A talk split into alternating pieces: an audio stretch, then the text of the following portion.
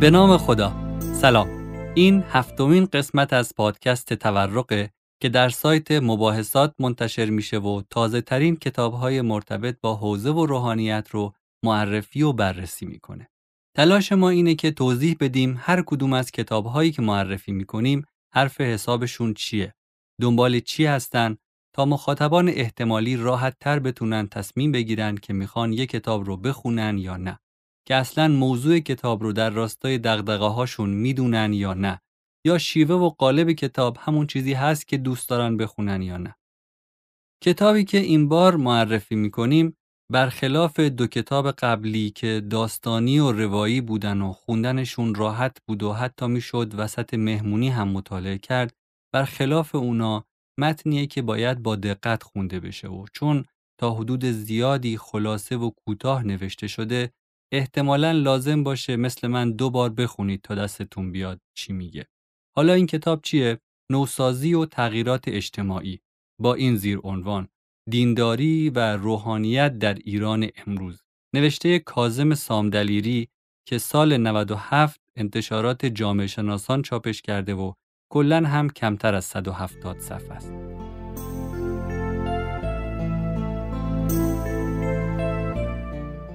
ایده کلی کتاب اینه که نوسازی، مدرنیته، توسعه و وضعیت‌های مرتبط دیگه چه تأثیری روی دینداری مردم می‌ذارن. دقیقتر اگه بخوایم بگیم میشه این که چه تأثیری روی رابطه مردم با روحانیت می‌ذارن. مقدمه مفصل کتاب یه قدم قبل از موضوع اصلی توضیح میده که چطور نوسازی و توسعه منجر به تغییرات فراگیر فرهنگی اقتصادی میشه که طبیعتا تغییر در دینداری هم جزی از همین تغییرات فراگیره. یکی از نمونه هایی که جای جایی کتاب روش تاکید میشه تأثیر تغییر زندگی جمعی در جهان سنتی به زندگی فردگرایانه و تنهای بعد از نوسازیه که آدمها رو از نظارت وجدان جمعی خارج می‌کنه و سبکهای زندگی متعدد و خورد فرهنگ می‌سازه. در نتیجه اشکال جدید دینداری هم به وجود میاد. در کنار کم شدن پایبندی دینداران و کاهش ارتباطات مردم با سازمانها و نهادهای دینی نفوذ اجتماعی روحانیت هم تغییر می‌کنه و کم میشه. کازم سامدلیری نویسنده کتاب دکترای جامعه شناسی سیاسی از دانشگاه تربیت مدرس داره و الان هم استادیار و عضو هیئت علمی در دانشگاه عالی دفاع ملیه.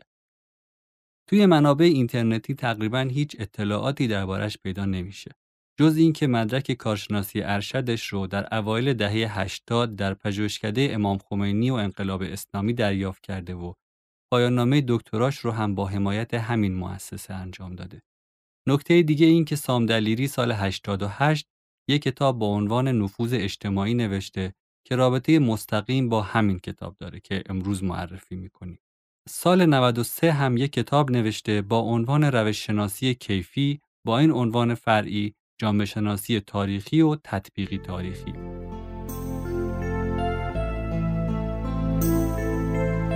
خب حالا برگردیم سراغ معرفی کتاب. دو مقاله اول کتاب مبتنی بر پیمایش در ده استان کشوره که از 6000 نمونه از جمعیت شیعه بالای 15 سال استفاده کرده. توی مقاله اول بر اساس نتایج همون پیمایش نشون میده که نوسازی باعث شده انواع جدید دینداری پیش بیاد. مثل دینداری بیواسطه که 64 درصد از پاسخگوها گفتن معتقد به نقشها و وظایف روحانیت هستند اما 35 درصد گفتن به این نقش ها اعتقادی ندارن. نویسنده مبتنی بر این نتایج میگه دینداری بیواسطه تبدیل به یکی از اشکال دینداری در ایران شده. یه پله پایین تر از این شکلی از دینداریه که نویسنده بهش میگه دینداری بینیاز از روحانیت. یعنی دینداری که دینداران حتی اگه معتقدن روحانیت یه نقش ها و وظایفی بر عهده داره اما برای برطرف کردن نیازهای دینیشون تمایل کمتری برای مراجعه به روحانی احساس می‌کنند. در این مورد نیاز به روحانیت 45 درصد بوده و شاخص احساس بینیازی از روحانیت و مراجعه به بدیلهای دیگه 53 درصد. یعنی 53 درصد با اینکه در حوزه نظر معتقد به دینداری بیواسطه نیستن اما در عمل به روحانی مراجعه نمی‌کنن و بدیلهای روحانیت رو ترجیح میدن. جزئیات دیگه هم هست که خودتون ببینید. بنابراین مقاله اول همه حرفش اینه که نوسازی در ایران باعث شده اشکال جدید دینداری به وجود بیاد. در نتیجه ارتباط دینداران با روحانیت کمتر شده و تبعیتشون هم کاهش پیدا کرده.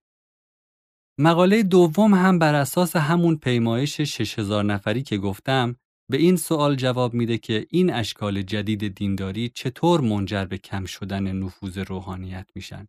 برای نشون دادن این هم سه تا فرضیه رو تبیین می‌کنه که خلاصش میشه این. هرچی پایبندی به دین و اعتقاد به نقش و وظیفه روحانیت کمتر بشه، تبعیت از روحانیت هم کمتر میشه. توی مقاله قبل درباره دو شکل جدید دینداری توضیح داد. اما اینجا غیر از دینداری بیواسطه و دینداری بینیاز از روحانی، دینداری ناپایبند رو هم اضافه می‌کنه و هر کدوم رو به تفصیل توضیح میده که چه معنایی دارن و این دینداران چه ویژگی هایی دارن. تفکیک جالبیه و البته دقیق و دیرفهم برای اینکه به دو مقاله بعدی که به نظرم بخش اصلی کتاب برسیم وارد جزئیات پاسخها نمیشم. اما برای نمونه این رو بگم. از بین کسایی که شکل دینداریشون ناپایبند بوده فقط 6 درصد گفتن که تبعیتشون از روحانیت زیاده. در حالی که از بین دینداران پایبند 30 درصد همچین جوابی دادن. نکته آخر این که نویسنده توی این مقاله دوم یه چیزی رو هم از اول توضیح میده. که دلایل کاهش نفوذ روحانیت رو میشه از سه جهت تحلیل کرد.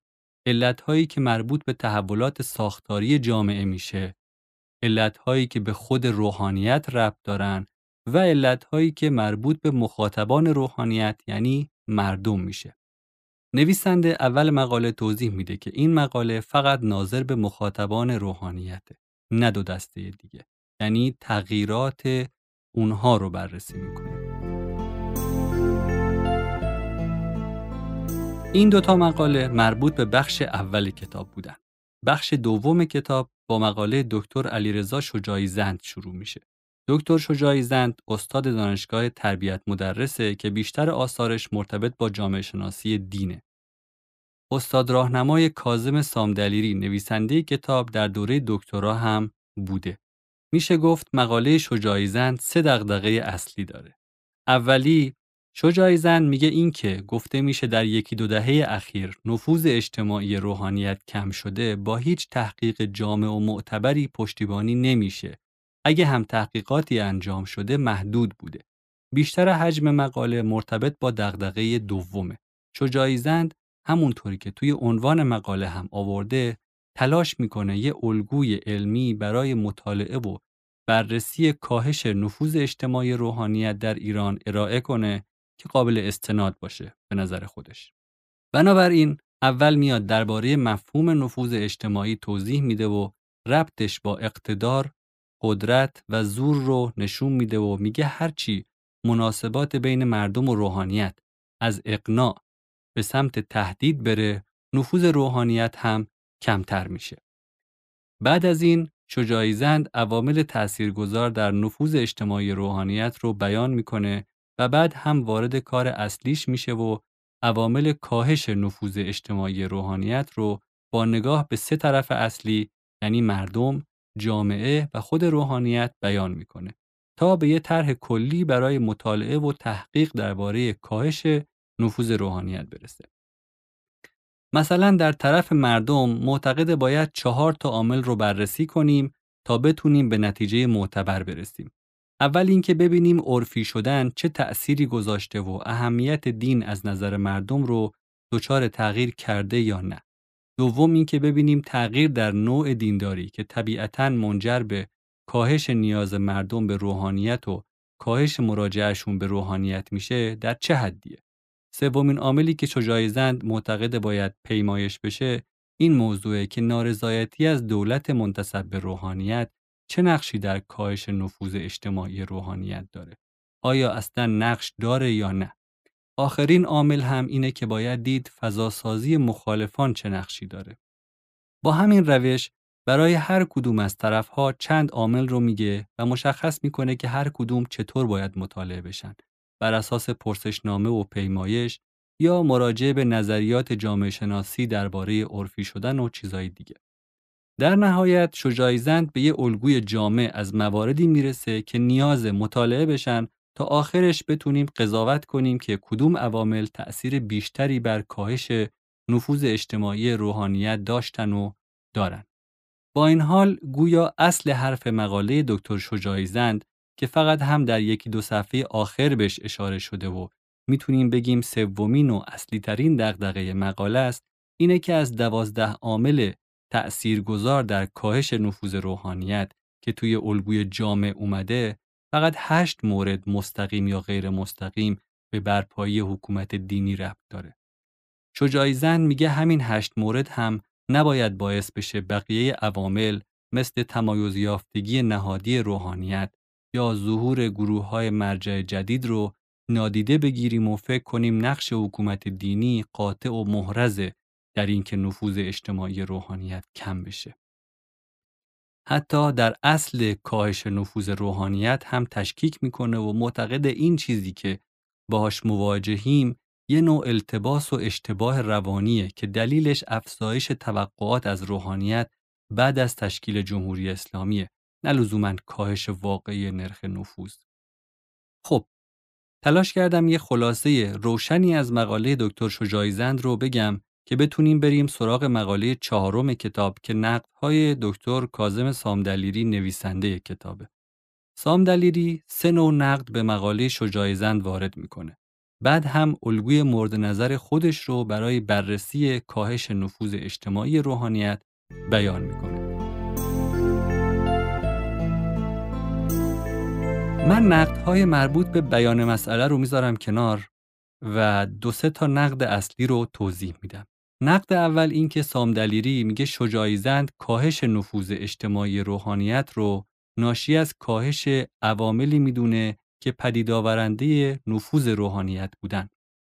اما وقتی می‌خواد عوامل کاهش نفوذ رو بررسی کنه به مواردی غیر از عوامل نفوذ می‌پردازه در حالی که طبیعتاً باید بر اساس همون عوامل نفوذ کاهش یا عدم کاهش نفوذ روحانیت رو بررسی می‌کرد.